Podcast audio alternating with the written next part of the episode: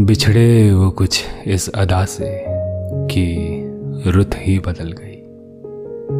एक शख्स सारे शहर को वीरान कर गया।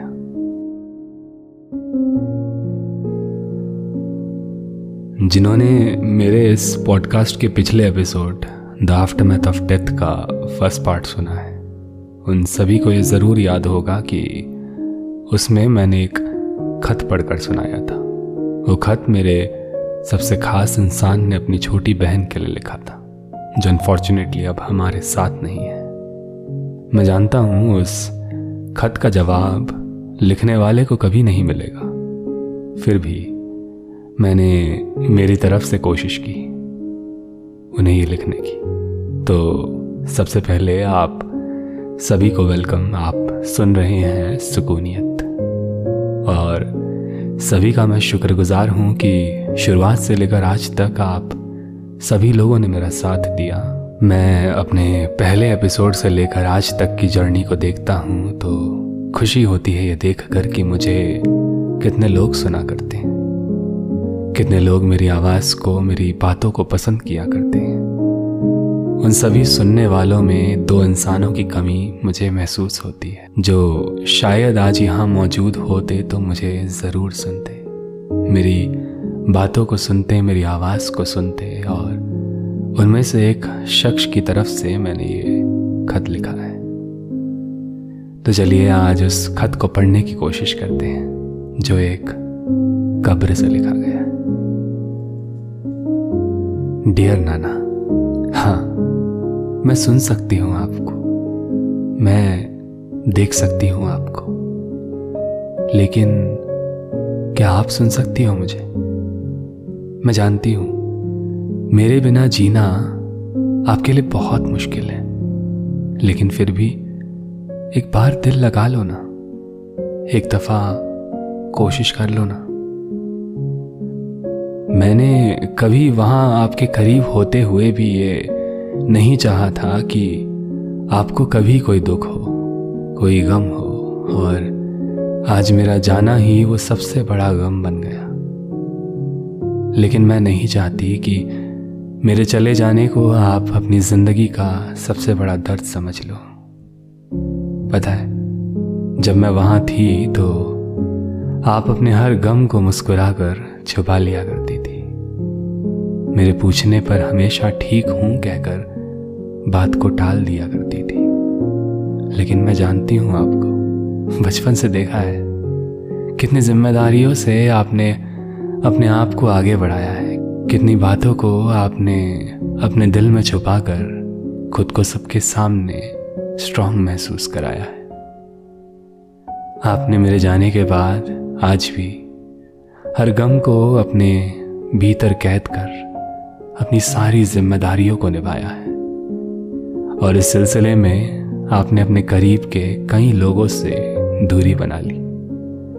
कई ऐसे लोग जो आपकी खुशी के लिए, आपके चेहरे पर हँसी बनाए रखने के लिए सब कुछ सब कुछ करने को तैयार थे। मैं समझ सकती हूँ, जब आपने उन्हें खुद से दूर करना चाहा तो भी वो वहीं रहे, लेकिन आपके दिल में उस वक्त क्या बीत रही थी, वो शायद ही किसी को मालूम था। अब करीब एक साल होने को आया है। मैं आज आपसे कुछ कहना चाहती हूँ। जब कल की शुरुआत होगी ना, जब मैं कल के आफताब को देखने के लिए आपके नज़दीक नहीं होंगी, जब वो आफताब की रोशनी आपकी आँखों में आकर रुकेगी जिन आँखों में सिर्फ़ मेरे लिए बह रहे वो आँसू होंगे।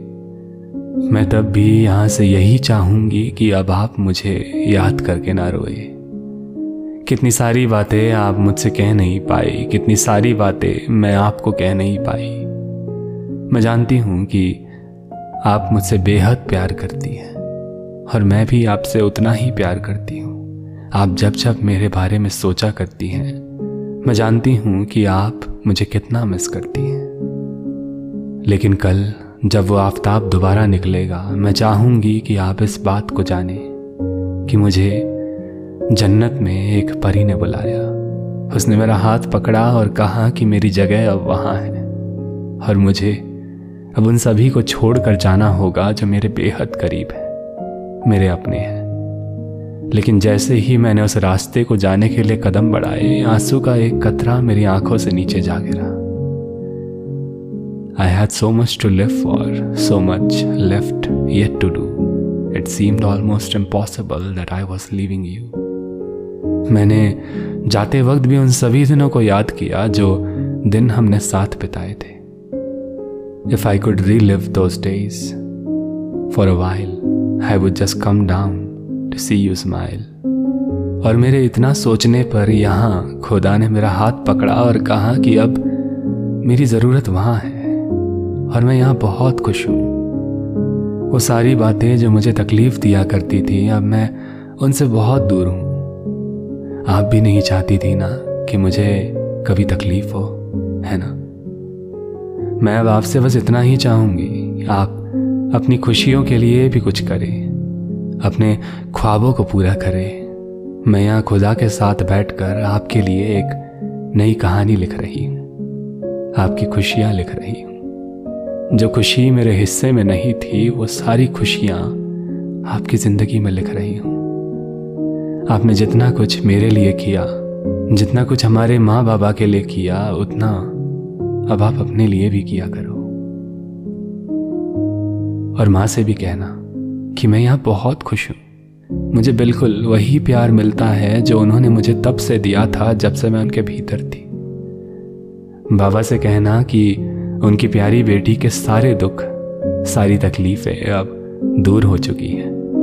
अब वो एक दूसरे का साथ दे, एक दूसरे से बेहद प्यार करे, एक दूसरे को समझे और वक्त दे। मुझे सिर्फ़ यादों में रखा जाए, मुझे सभी तस्वीरों में रखा जाए। लेकिन मेरी कमी को घर के भीतर खामोशी में ना बदला जाए। उन्हें कह देना कि मैं उन दोनों से ही बहुत प्यार करती हूँ और उनसे ये ज़रूर कहना कि वो जितना प्यार मुझसे किया करते हैं, आपसे उससे भी ज़्यादा प्यार करें। क्योंकि आपने जितना उनको संभाला है, उतना उतना मैं नहीं कर पाई। आपने पूरे घर की ज़िम्मेदारी अपने कंधों पर ले ली। मैं बस माँ बाबा से यही चाहूँगी कि वो आपको भी समझे। मेरे प्यारे रेयू से कहना कि वो अब धीरे धीरे बड़ा हो रहा है। माँ उसे बहुत याद करती है और हमेशा उसके लिए यहाँ खुदा से दुआ किया करती है। मैं वहाँ ना होकर भी उसका साथ हमेशा दूँगी। और आप आप अपनी आँखों को जो लाल किए बैठे हो ना, अब इस लाली को हटाओ अपनी आँखों से। लाल रंग से हटकर भी तो कितने सारे रंग मौजूद हैं ना इस जहाँ में। इसमें अब खुशियों के रंग भर दो ना। और मैं जानती हूँ कि आपको फूल इतने पसंद नहीं हैं क्योंकि वो खिलकर मुरझा जाते हैं, लेकिन मैं तब भी चाहूँगी कि आप सिर्फ़ अपने खिलने पर यकीन करो। आप खुद को अकेला मत रखो। खुद को खुद से जोड़ने की कोशिश करो। जो आपसे मोहब्बत करते हैं, उन्हें भी समझने की कोशिश करो। मैं तो हूँ ना। आपके साथ, आपके फ़ोन की गैलरी में। जब भी खालीपन महसूस हो तो मुझे वहाँ पा लिया करो। वो सारी तकलीफ़ें जो आप उठाया करती हो ना, अपने घर के लिए माँ बाबा के लिए, एक बार उन सभी कुर्बानियों से हटकर खुद की खुशी का भी ख्याल करो। अब आपको मेरे बारे में सोचने की ज़रूरत नहीं है। अब आपको अपना ख्याल करना है। आपको अपनी ज़िंदगी में कितनी खुशियाँ चाहिए, उसके लिए खुद से सवाल करना है। मैं हमेशा आपके दिल में रहूँगी। अपना ख्याल रखना। आई मिस यू मैं जानता हूँ कि यह खत उनके जज्बातों को सही नहीं ठहरा पाएगा, लेकिन यह सिर्फ़ एक छोटी सी कोशिश थी। किसी अपने के गुजर जाने के बाद इंसान कितना टूट जाता है ना। अंदर से खोखला हो जाता है।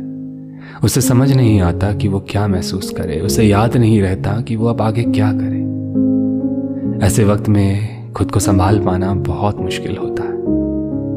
इस खत के ज़रिए मैं उन सभी खूबसूरत दिलों से, जिन्होंने अपने अपनों को खोया है, मैं उनसे ये कहना चाहता हूँ कि आपको खुदा वो ताकत दे जिसकी आपको ज़रूरत है। मैं जानता हूँ मेरे कहने से कुछ फ़र्क नहीं पड़ेगा, लेकिन इस सिलसिले में खुद को ना खो देना, क्योंकि आपसे ज़्यादा अहम आपके लिए और कोई नहीं।